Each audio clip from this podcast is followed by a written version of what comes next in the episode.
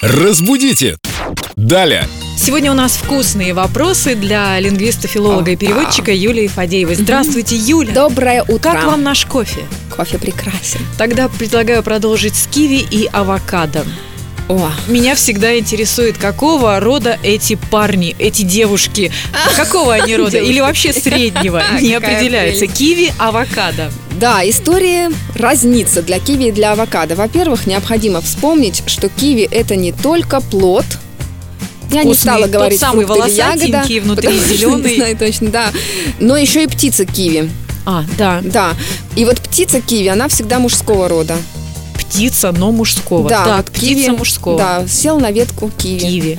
А вот Запел киви. А вот что касается вот этого загадочного заморского фрукта, киви, словари допускают и мужской, и средний род. так. Вот так. Ну, как удобно, так употребляйте. Для вас киви это кто, мужчина или оно?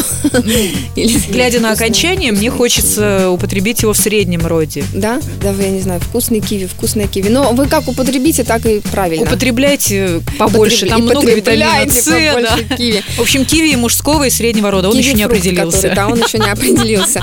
А авокадо? А вот авокадо, Вот авокадо? А вот авокадо – история совершенно однозначная. Авокадо – оно всегда только среднего рода, без Плод. вариантов. Авокадо Да, вкусное авокадо, белое авокадо. содержит растительные жиры, необходимо Оно для очень полезное. работы сердечной мышцы. Бегом от инфаркта за авокадо.